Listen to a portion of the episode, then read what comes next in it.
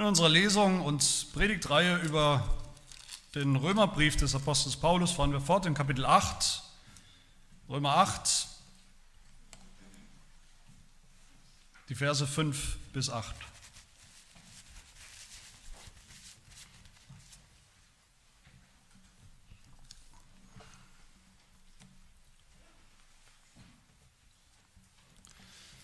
Römer 8 ab Vers 5 hört das Wort Gottes.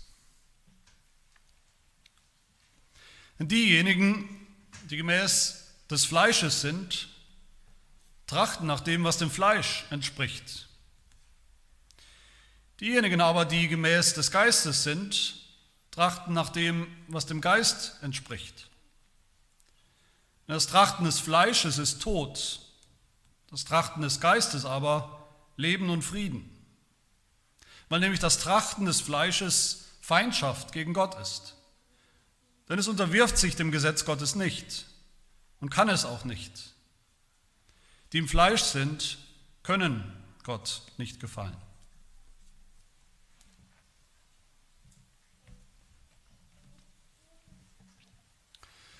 Wir fangen mal an mit einem Bild heute und ich will gleich dazu sagen, die Nationalitäten, von denen ich gleich sprechen werde, da geht es nicht, nicht, das hat keine rassistischen Untertöne, das ist nicht eine Nation oder Nationalität besser als eine andere.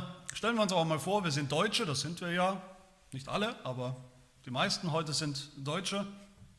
Stellen wir uns vor, wir als Deutsche könnten, würden uns einbilden, wir könnten ganz einfach zu einer anderen Nationalität überwechseln werden. Wir könnten zum Beispiel ganz einfach Chinesen werden, weil wir das vielleicht wollen.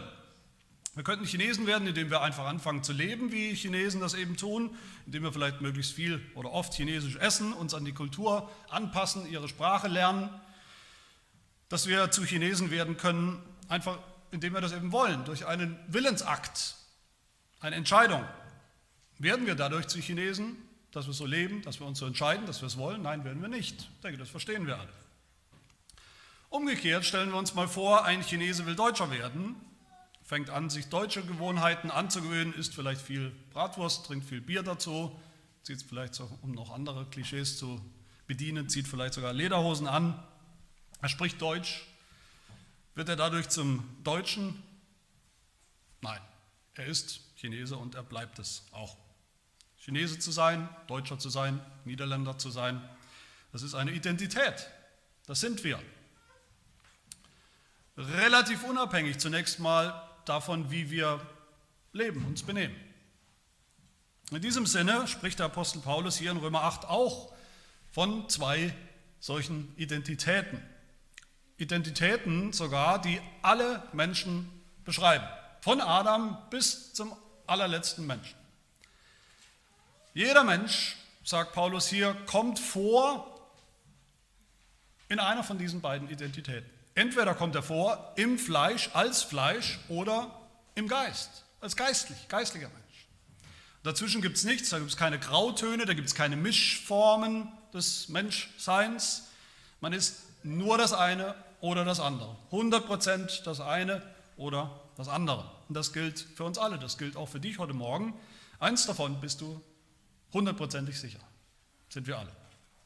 Im Fleisch oder im Geist. Und Paulus sagt dann, es ist völlig unmöglich, durch unser Verhalten oder das, was wir wollen, durch einen schieren Willensakt zwischen diesen beiden Identitäten einfach zu wechseln. Das ist eine absolute Unmöglichkeit.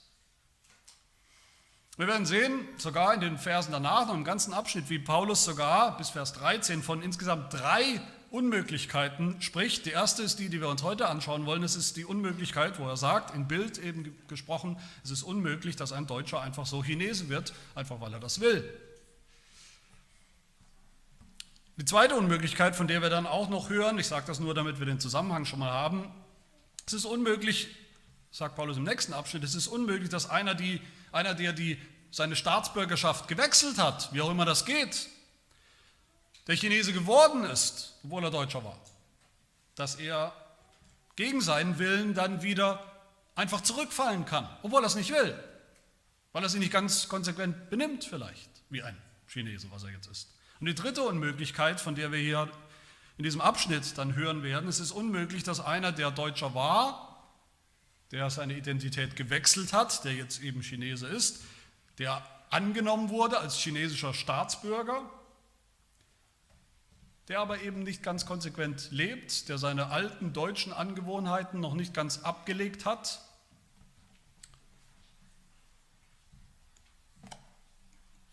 Dass der nicht Stück für Stück auch sich verändert und assimiliert und anpasst und lebt dementsprechend. Lebt, wie er soll.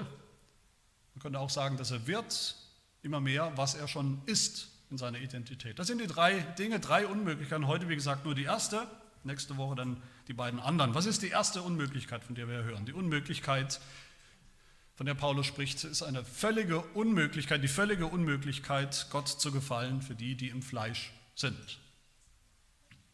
Fleisch und Geist ist der Gegensatz, von dem der Apostel Paulus hier spricht, im Fleisch zu sein oder im Geist zu sein, als Menschen. Das sind radikal gegensätzliche Identitäten, Identitäten, die sich gegenseitig, gegenseitig ausschließen. Was ist damit gemeint mit Fleisch? Meint natürlich nicht Grillfleisch. Paulus war kein Vegetarier, soweit wir das beurteilen können von seinen Äußerungen, hat nichts gegen diese Art von Fleisch. Fleisch meint auch nicht, was wir manchmal denken, einfach unseren Körper. Auch unser Körper ist nicht das Problem, was Paulus hier anspricht. Fleisch meint auch nicht, was wir auch manchmal denken, einfach Sünden, Sünden, die wir tun. Das ist alles viel zu oberflächlich und zu einfach. Fleisch hier und auch sonst in der Bibel ist ein absoluter Begriff, eine Wesensbestimmung, eine Identität. Wer der Mensch ist als Sünder, was in seinem Pass steht als Bürger, wer ist Wer ist ohne Gott? Wer ist ohne Jesus? Wer ist ohne den Geist? Fleisch ist, könnte man sagen, der Mensch, der geschaffen, alle Menschen sind geschaffen von Gott, gut geschaffen von Gott, ausgerüstet mit allen möglichen Gaben, mit vielen wunderbaren Gaben, minus jetzt all das, minus all das, was er verloren hat durch die Sünde, durch den Sündenfall. Fleisch ist Menschsein, minus Gottes gute Gaben, die er ursprünglich in uns hineingelegt hat, ein, in unser Wesen, ein Verstand, der funktioniert, wie er sollte, ein Wille, der funktioniert, wie er sollte, ein Vermögen, eine Bestimmung. Dieses kleine Wörtchen Fleisch in der Bibel, besonders beim Apostel Paulus, fasst eigentlich das ganze Drama des Sündenfalls zusammen in einem Wort. Das ist das, was dabei herausgekommen ist beim Sündenfall. Fleisch. Wie alles, wirklich alles beim Menschen und im Menschen, alles, was zu uns als Menschen gehört, was uns ausmacht, in Mitleidenschaft gezogen worden ist. Jeder einzelne Teil. Jeder einzelne Teil des Menschen beeinträchtigt von der Sünde, vom Fall. Und dieses Fleisch ist in seinem ganzen Wesen, seine Definition könnte man sagen, dieses Fleisch ist total und, und völlig und grundsätzlich und radikal gegen Gott ausgerichtet. Paulus sagt hier in Vers 7, das Fleisch ist die natürliche, die angeborene, absolute, prinzipielle, tiefsitzende, festsitzende, festzementierte Feindschaft gegen Gott. Gegen alles, was Gott will, gegen alles, was Gott gefällt. Das ist das Fleisch. Und der Apostel Paulus macht es dann konkret für uns. Er lässt es nicht bei dieser ja, allgemeineren Beschreibung und Definition.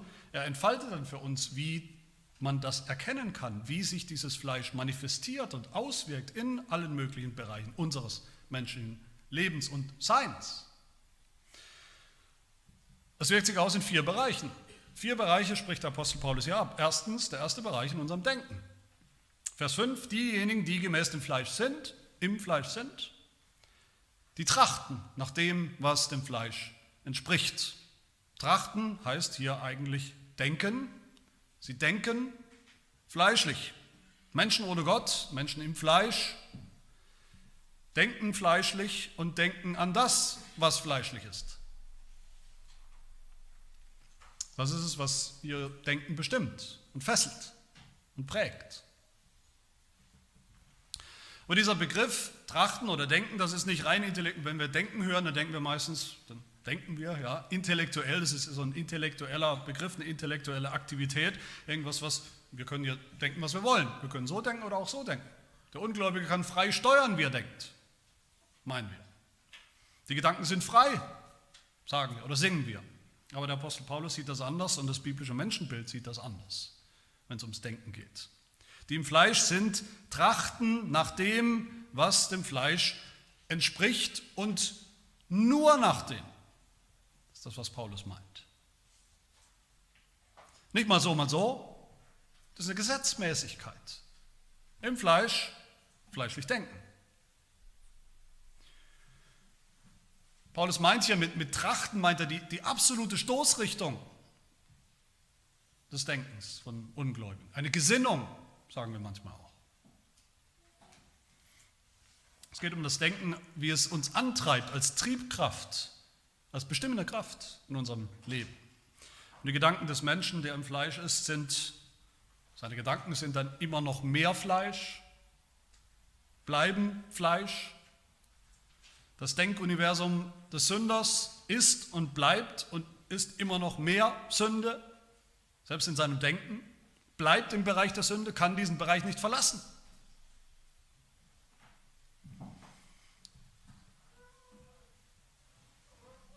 Fleischige Menschen, ungeistliche, ungläubige Menschen, woran denken sie? Was fesselt sie? Was bestimmt ihr Denken? Alles, was weltlich ist, was diesseits ist was endlich ist, was mit dieser Erde zu tun hat, was klebt und hängt an diesem irdischen Universum. Alles, was passiert zwischen dem Heute und dem, dem Ende meines Lebens. Sie denken an ein Universum, sie denken an eine Existenz ohne Gott, wo Gott in ihrem Denken der absolut irrelevanteste Gedanke überhaupt ist. Wo eigentlich jeder Gedanke an Gott ein verschwendeter Gedanke ist.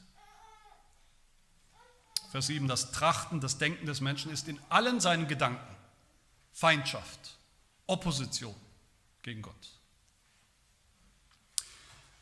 Das Fleisch manifestiert sich dann zweitens im Willen, im Denken zuerst und dann im Willen, im Willen von ungläubigen Menschen. Das Denken bestimmt den Willen und der Wille bestimmt, bestimmt unser Tun.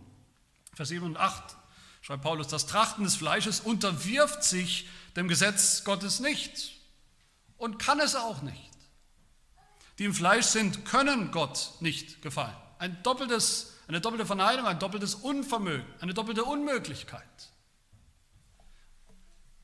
Das Fleisch, der Sünder, kann nicht einfach mal heute sagen, heute tue ich Gottes Gesetz, seine Gebote, so wie er das will.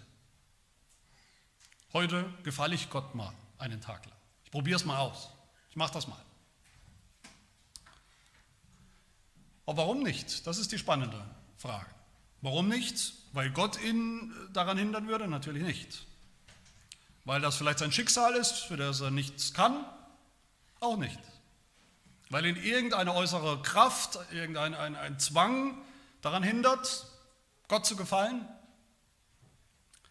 Auch nicht. Er kann es nicht, weil er es nicht will.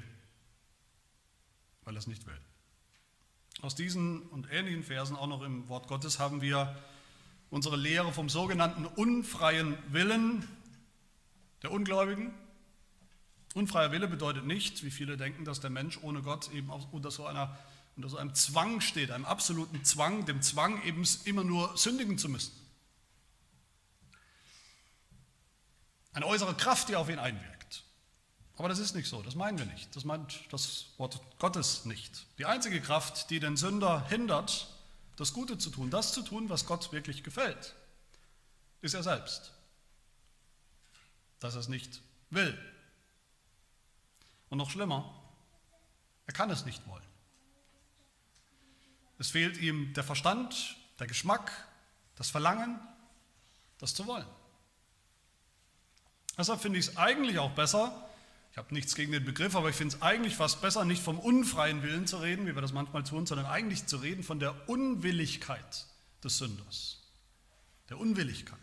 Er könnte, theoretisch, aber er will nicht. Das ist sein eigentliches Problem. Und das ist eigentlich auch viel, viel schlimmer, dieses Problem. Theoretisch zu können, aber niemals nicht in tausend Jahren auf die Idee zu kommen, das zu wollen. Das ist das eigentliche, schlimme, verdammte Dilemma, das der Apostel Paulus hier anspricht. Er unterwirft sich dem Gesetz Gottes nicht. Punkt. Er tut es nicht. Sich zu unterwerfen wäre ja ein Akt des Willens, aber genau das will er nicht. Und das ist irgendwie natürlich auch verständlich. Verständlich ist das. Wer nicht glaubt, wer nicht glaubt, dass es Gott überhaupt gibt, wie soll der seinen Willen tun wollen? Wie soll er Gott gefallen wollen? Wie soll er überhaupt den geringsten Antrieb haben, Gott gefallen zu wollen? Das hat er nicht. Aber genau das ist der Punkt, wissen wir wahrscheinlich alle, wo die Ungläubigen, wo aufgeklärte Menschen heute am, am lautesten protestieren gegen so ein Verständnis, gegen so ein Menschenbild, gegen so ein Bild des Sünders, des Ungläubigen protestieren und sagen, ich bin doch nicht unfrei. Der Mensch ist nicht unfrei. Im Gegenteil, ich kann tun und lassen, was ich will. Wenn ich wollte, dann könnte ich, natürlich könnte ich perfekt nach Gottes Geboten leben. Ich könnte. Der Reformator Johannes Calvin, der nennt das, diese Haltung nennt er die heidnische Philosophie des freien Willens. Das heidnische, und das ist auch so, das ist eine Religion, eine eigene Religion, das ist ein eigenes Glaubensbekenntnis. Dieses Bekenntnis zu dem absolut freien Willen. Das ist ein Hirngespinst. Ungläubige bilden sich ein, ihr Herz, was sie bestimmt, ihre menschliche Schaltzentrale, ihr Wille sei frei, unbesetzt, neutral, sei immer lenkbar von ihnen selbst, lenkbar in jede erdenkliche Richtung, zu jeder Zeit. Sie könnten frei wählen, wenn sie wollten. Sie könnten frei wählen zwischen Gott und dem Teufel, Gott und der Welt, zwischen Leben und Tod, zwischen Gut und Böse, zu sündigen oder nicht zu sündigen. Sie verstehen sich eben, alle Menschen verstehen sich als autonom, sich selbst ein Gesetz, frei tun und lassen zu können, was sie wollen. Ironischerweise, ironischerweise hat in der Geschichte der Menschheit nicht ein einziger, nicht ein einziger so angeblich freier Mensch, kein einziger Sünder jemals diesen angeblich freien Willen benutzt, um mal Gott zu gefallen, um mal seinen Willen zu tun sondern immer für das Gegenteil. Weil sie nicht wollen und deshalb nicht können. Weil ihre angeborene Haltung diese tiefsitzende Feindschaft gegen Gott ist. Wie ich die Tage noch in einem Film gesehen habe, ist nur ein Film, aber trotzdem drückt das eine Haltung aus, die viele Menschen ha äh, haben, wo einer sagt in diesem Film, ich glaube nicht an Gott, ich glaube nicht, dass es Gott gibt, aber ich hasse ihn. Ich hasse ihn. Und niemand will dem gefallen, den er hasst. Warum auch? Der Prophet Jeremia beschreibt diese absolute Unfähigkeit und Unmöglichkeit für einen Sünder, auch nur für einen, einen kurzen Augenblick, aus seiner eigenen Haut sozusagen rauszuschlüpfen und anders zu sein. er tut das mit einem Bild, ein Bild, was heute auch nicht mehr politisch korrekt ist, aber steht nun mal da, in Jeremia 13, zumindest in der Schlachterübersetzung, da heißt es, kann wohl ein Moor seine Haut verwandeln? Oder ein Leopard seine Flecken?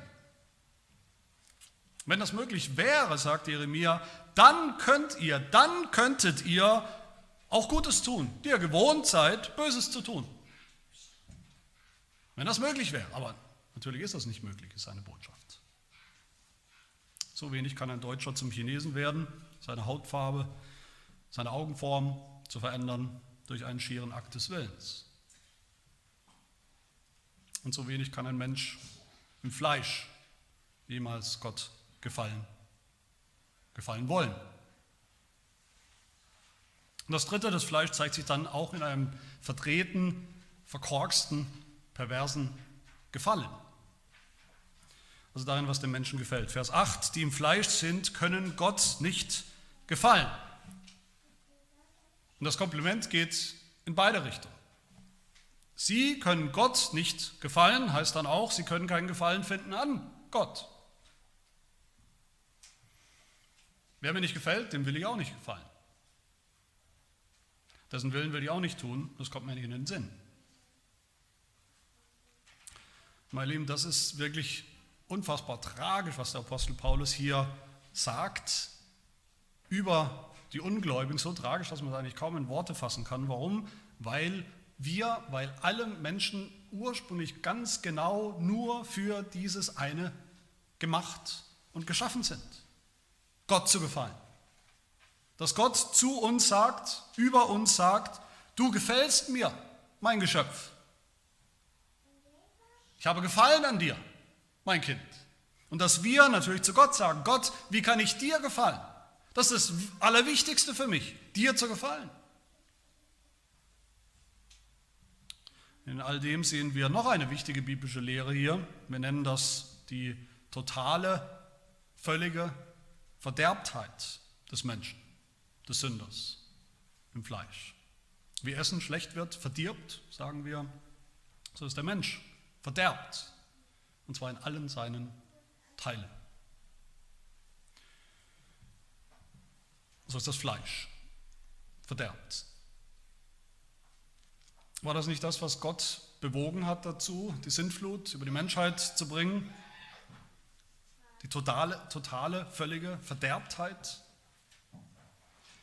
Genesis 6, Vers 12. Und Gott sah die Erde an und siehe, sie war verderbt. Denn alles Fleisch hatte seinen Weg verderbt auf der Erde. Mit dieser Lehre, auch damit meinen wir nicht, meint die Bibel nicht, dass ungläubige Menschen so schlimm und schlecht und sündhaft sind, wie sie überhaupt nur sein könnten. Dass sie alle Monster sind sozusagen. Monster, die überhaupt nur die denkbar schlimmsten Sünden ständig und ohne Unterbrechung tun. Und umgekehrt niemals was relativ Gutes tun. Darum geht es nicht. Es geht nicht darum, wie viele Sünden wir tun bei dieser Lehre. Es geht nicht darum, wie schlimme Sünden wir tun. Menschen tun, Sünder tun. Es geht vielmehr bei dieser Lehre darum, dem Apostel Paulus auch darum, dass die Sünde alles, alle Bereiche, alle Teile des Menschen, unseres Wesens, erreicht hat und beeinträchtigt hat, verzerrt, korrumpiert hat, umgepolt hat. Und Fleisch zu sein meint unser Menschsein, unsere Existenz ganz und total im Einflussbereich der Sünde, in jedem Bereich. Die Sünde, die ihre Tentakel in allem hat, die uns als Menschen ganz im Griff hat. Nicht nur unser Tun, ein paar Sünden, sündhafte Taten, sondern alles. Unser Denken, unseren Verstand, unseren Willen, unser Herzen, unsere Seele. Die Dortrechter Lehrregel, unsere, eins unserer Bekenntnisse, fasst diese Lehre wahrscheinlich klarer zusammen, als es irgendein christliches Bekenntnis jemals getan hat. Im dritten Lehrstück in Artikel 1 am Anfang, wo es heißt, es fängt an damit, die Lehre fängt an damit, dass es sagt, der Mensch war durch und durch heilig geschaffen. Da heißt es weiter, aber als er sich durch Anstiftung des Teufels und durch seinen freien Willen von Gott abwandte, beraubte er sich selbst dieser ausgezeichneten Gaben. An ihrer Stelle zog er seither in seinem Verstand Blindheit, Schreckliche Finsternis, Eitelkeit, Verkehrtheit des Urteils, in seinem Willen und Herzen Bosheit, Rebellion und Härte und in allen seinen Trieben Unreinheit auf sich. Artikel 3 sagt die Lehrregel, so werden nun alle Menschen in Sünde empfangen und als Kinder des Zorns geboren. Sie sind unfähig, etwas Gutes zu ihrem Heil beizutragen. Sie sind stets geneigt zum Bösen, tot in Sünde, Sklaven der Sünde. Ohne die Gnade der Wiedergeburt durch den Heiligen Geist wollen und können sie nicht zu Gott zurückkehren. Können nicht, weil sie nicht wollen. Meine Lieben, das ist das Fleisch, wie die Bibel das beschreibt, in all, in all seiner Hässlichkeit, Schrecklichkeit. Und das kann eigentlich nur zum vierten führen, wie sich das manifestiert, nämlich in dem Ziel der Bestimmung, nämlich dem Tod, von dem der Apostel Paulus hier spricht. So wie unser Denken, das Denken der Ungläubigen beschränkt ist auf diese Welt, dieses Leben, dieses endliche irdische Leben, auf alles, was sterblich ist, was vergeht, so trachtet er, so steuert er auch notwendigerweise auf diesen Tod zu. Vers 6, das Trachten des Fleisches ist Tod. Fleisch ist ein Lebensprinzip, besser eigentlich ein Todesprinzip. Das Fleisch vergeht, die alte Schöpfung vergeht und alle, die im Fleisch sind, werden auch vergehen. Im körperlichen Tod, im geistlichen Tod, im ewigen Tod. Natürlich ist das so. Muss man nur eins und eins zusammenzählen. Und ich, ich frage mich manchmal oder ich frage mich immer wieder, glauben eigentlich ungläubige Menschen, in unserem Land zum Beispiel, in Deutschland so viele, glauben ungläubige Menschen, Feinde Gottes, in allem Ernst, dass sie durch ihren Tod, wenn sie sterben, urplötzlich irgendwie Freude an Gott entwickeln und bekommen. Dass sie urplötzlich Liebe zu Gott bekommen. Aus dem Nichts sozusagen. Dass sie vorher ihr ganzes Leben lang Gott gehasst haben und dann denken sie, wenn sie sterben, dann werden sie magisch verwandelt und haben plötzlich Gefallen an ihm. Und eher an ihm, sodass sie dann doch irgendwie plötzlich die Ewigkeit im Himmel verbringen werden. Nein, da wird sich nichts verändern, sagt der Apostel Paulus. Da wird nur besiegelt, da wird finalisiert, was, sowieso, was sie sowieso schon waren, was sie wollten. Ein Leben ohne Gott, minus Gott im Fleisch und so werden sie auch sterben, ohne Gott im Fleisch. Aber liebe Gemeinde, so, so düster das ist, diese Beschreibung des Apostels Paulus von den Ungläubigen, denen im Fleisch, die Tragik eigentlich ihrer Situation, so sehr Paulus diesen Menschen, diesem Leben, den Boden unter den Füßen wegzieht. Genau denselben Versen finden wir dann und findest auch du, wenn du heute noch nicht glaubst, wenn du vielleicht dieses Dilemma siehst und erkennst, bei dir selbst, wenn du vielleicht selbst sagst, okay, das beschreibt vielleicht mich, meinen Zustand, meine Identität, meine Feindschaft gegen Gott, dann finden wir in genau denselben Worten, genau denselben Versen hier auch den Ausweg, nämlich nicht im Fleisch, sondern im Geist. Das ist mein zweiter Punkt. Zweiter Punkt, die Möglichkeit, die eigentlich fast unmögliche Möglichkeit, dann doch Gott zu gefallen. Wir haben angefangen mit dem Bild von diesen zwei Nationalitäten oder Identitäten, entweder Chinese oder Deutscher. Aber da fehlt noch eine, eine ganz wichtige, entscheidende Komponente, um das Bild hier komplett oder mein Bild komplett zu machen. Das Bild des Apostel Paulus, er benutzt nicht natürlich dieses Bild mit denselben Worten. Es geht nicht nur einfach um, um zwei Identitäten hier, man ist entweder in der einen oder in der anderen, das ist nicht das Einzige in diesem Bild. Die Situation ist ganz anders. Die Situation ist nämlich so, wir sind alle von 100 mit 100 Prozent von Geburt an Fleisch. Wir alle. Nicht entweder oder. Wieder im Bild gesprochen, es gibt nicht nur diese zwei Nationalitäten nebeneinander, entweder manche sind Chinesen, manche sind Deutsche. Wir sind alles von Geburt an, sagen wir mal Deutsche, sagen wir mal Deutsche sind jetzt im Bild die Sünder. Selbst die, die mal Chinesen werden, geboren sind wir alle als Deutsche im Bild. Wie sind sie dann zu Chinesen geworden? Wie ist überhaupt irgendjemand zu einem Chinesen geworden? Wie gesagt, nicht indem sie angefangen haben, so zu leben, so zu tun, als ob, durch einen Willensakt, weil sie halt wollten. Nicht indem sie ihre Hautfarbe irgendwie selbst verändern konnten. Völlig unmöglich. Ihr Lebenswandel, ihre Vorliebe, ihr Wille macht sie nicht zu Chinesen. Das geht nicht, ist unmöglich. Sondern wie dann? Indem einer der das kann, der die Gewalt hat. Ein Staatsoberhaupt vielleicht, eine Regierung, die chinesische Regierung gekommen ist und ihre alten Papiere genommen hat, ihn weggenommen hat, den alten, den deutschen Pass weggenommen hat und ihnen neue Papiere gegeben hat. Indem sie die Staatsangehörigkeit tatsächlich gewechselt haben, was eigentlich unmöglich schien. Und im vollen, echten Sinn Chinesen geworden sind ihre Identität gewechselt. Sie sind jetzt Chinesen. Wie kann das sein? Wie geht das? Wie kann einer, der eben noch Fleisch war, im Fleisch, Sünder, plötzlich heute im Geist sein? Ein geistiger Mensch, eine neue Identität. Dafür müssen drei Dinge passieren. Die sind einfach erklärt zum Schluss, aber sie sind von wichtiger, von absolut wichtiger und auch wunderbarer Bedeutung. Das Erste, was passieren muss, der erste Schritt, unsere alte Identität muss tatsächlich vernichtet werden, ausgelöscht werden. Wer und was wir mal waren, was wir eben noch waren, vielleicht Fleisch. Und genau das hat Gott getan.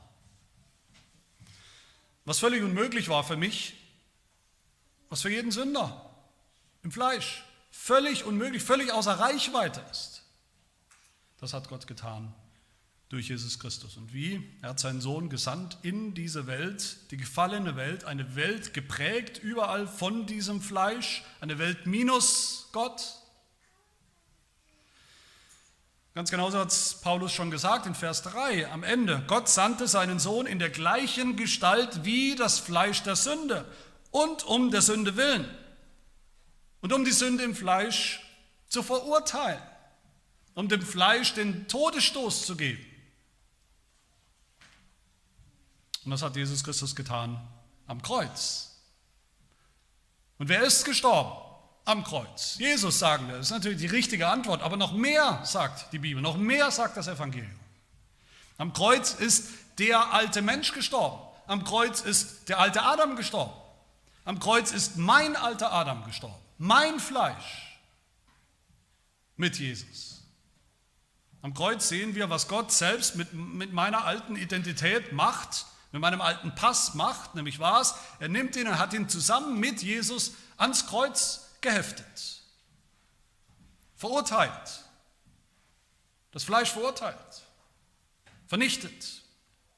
Und das ging, aber das ging nur, weil Jesus Christus selbst vorher meine Identität als Sünder an sich genommen hat, auf sich genommen hat, in sie reingeschlüpft ist. Echt, mit allen Konsequenzen mit all dem Leid, dem Tod, dem Urteil, der Verdammnis. Deshalb ist sie jetzt tot. Deshalb ist das Fleisch tot, mein Fleisch. Das Zweite, was passieren muss, wir brauchen eine neue Identität. Und auch das hat Gott getan, als Jesus meine Identität angenommen hat, mein Fleisch, mein Sündersein, in seiner Geburt schon, in seinem Leben, in seinem Leiden und in seinem Tod am Kreuz. Dieses Annehmen war keine Einbahnstraße, war keine einseitige Sache. Das war ein Identitätswechsel, aber über Kreuz. Gott hat seinem Sohn meine Identität, mein Fleisch aufgeladen und hat mir seine neue Identität gegeben, geschenkt sodass meine neue Identität jetzt heißt, nicht mehr im Fleisch, sondern in Christus. In ihm als dem Staatsoberhaupt, dem Herrn, in seinem Land, in seinem Reich, mit allen Privilegien. Und weil Jesus verdammt wurde im Fleisch, an meiner Stelle bekomme ich diese Verdammnis nicht mehr, niemals mehr zu spüren. War das nicht die Überschrift über diese Verse in, in Vers 1, die wunderbare Überschrift über diesem ganzen Kapitel. So gibt es jetzt keine Verdammnis mehr. Für wen? Für die, die in Christus sind. Ihre Identität, ihre neue. Mit einem neuen Pass. Meine Lieben, erst dieser Identitätswechsel macht unser Bild hier komplett. Der Wechsel der Staatsangehörigkeit. Das, was eigentlich völlig unmöglich war, dass wir die Identität wechseln, das ist passiert. Und dass das wirklich die, die Stoßrichtung ist hier, dass das wirklich die Absicht ist, auch von, äh, oder zu diesem Bild, zu diesem Vergleich passt, den ich hier gebrauche, das sehen wir dann auch, wenn wir weiterschauen, ein paar Verse, nur nach unserem Text, in Vers 14 spricht Paulus davon, dass wir, die alten Feinde Gottes, jetzt was geworden sind. Wir sind jetzt Söhne geworden, Söhne Gottes. In Vers 15 sagt er, wir sind adoptiert worden. Ihr habt den Geist der Sohnschaft, wörtlich heißt es, der Stellung als Söhne bekommen, indem wir rufen, aber Vater. Wir sind Söhne geworden, was wir nicht waren. Wir haben einen Vater bekommen, den wir nicht so hatten als Vater. Wir haben einen neuen Namen bekommen als Christen. Wir sind Staatsbürger, Bürger des Reiches Gottes geworden sprechen seine Sprache, haben volle Rechte, Privilegien. Eine neue Existenz, eine neue Identität mit Papieren und allem drum und dran. wir sind in Christus. Und damit sind wir auch im Geist. Der Apostel Paulus macht das hier, wenn er genau hinschaut. Vers 10 sagt er, wir sind in Christus. Vers 9 sagt er, wir haben den Geist des Christus. Und dann sagt er, wir sind im Geist, weil das alles zusammenhängt. Weil der Geist, das neue, dieses neue Zeitalter des Geistes, dieser Wirkungsbereich des Geistes erst begonnen hat, nachdem Christus gekommen ist, nachdem Christus gelitten hat, gestorben ist und auferstanden, aufgefahren ist in den Himmel und uns dann, wie er es versprochen hat, den Geist gesandt hat. Als Gott mit uns, in uns, bei uns. Und so lautet unsere neue, nagelneue Identität eben jetzt im Geist und zwar auch 100 Prozent. Vers 9. Ihr seid nicht mehr im Fleisch, sondern im Geist. Wenn jetzt wirklich und tatsächlich Gottes Geist in euch wohnt, und das tut er. Und eine letzte Sache muss passieren. Die alte Identität ausgelöscht, die neue Identität geschenkt. Eine Sache muss noch passieren. Wir müssen glauben. Und wie geht das? Kann man Glauben machen? Erzeugen? Ist das jetzt doch wieder so ein Willensakt? Ist das was, das in unserer Kraft liegt, in unserem Bereich der Fähigkeit, der Möglichkeit, solange wir noch Sünder sind? noch im Fleisch sind? Eben nicht. Völlig unmöglich. Wir sind unfähig, sagt Paulus.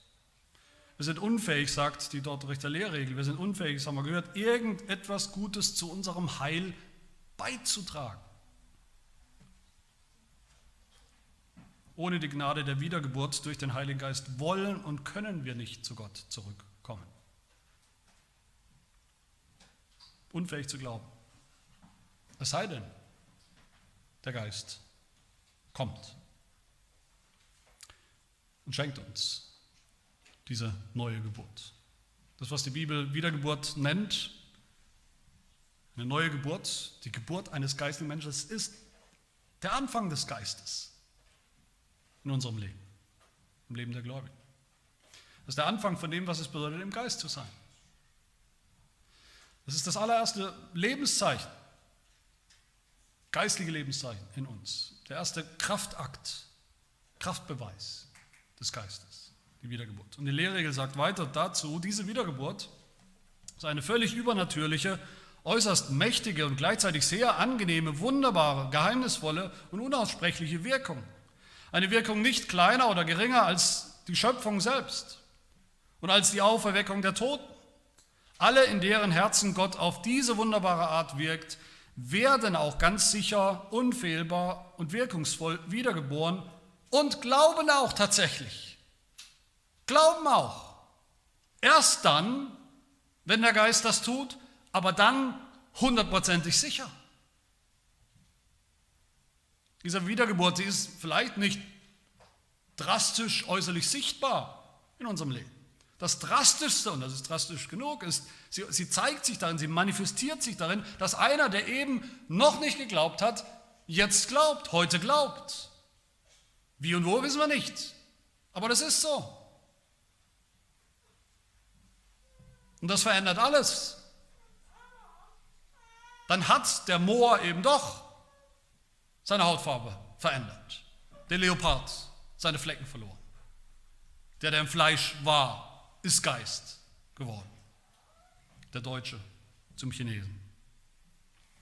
Und wenn das passiert, mein Lieben, wenn das bei uns passiert, dass der Geist so in unser Leben kommt, dann werden auch die schlimmen Folgen des Sündenfalls, des Fleisches, diese Manifestation des Fleisches, die wir gesehen haben, alle überwunden, rückgängig gemacht, geheilt.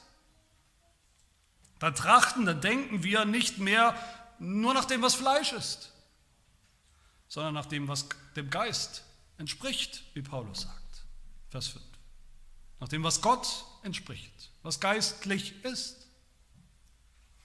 Dann haben wir auch einen neuen, veränderten, jetzt befreiten Willen. Dann sind wir befreit von dieser störrischen Unwilligkeit, die wir hatten als Sünder. Befreit zu wollen, was Gott will. Zum allerersten Mal. Und dann können wir auch zum allerersten Mal Gott wirklich gefallen. Und wollen es auch. Wollen es mehr als alles andere, Gott zu gefallen. In Christus, im Geist ist es nicht nur jetzt möglich, Gott zu gefallen, nein, in Christus, im Geist ist es sogar völlig unmöglich, dass wir jetzt Gott nicht gefallen können. In Christus.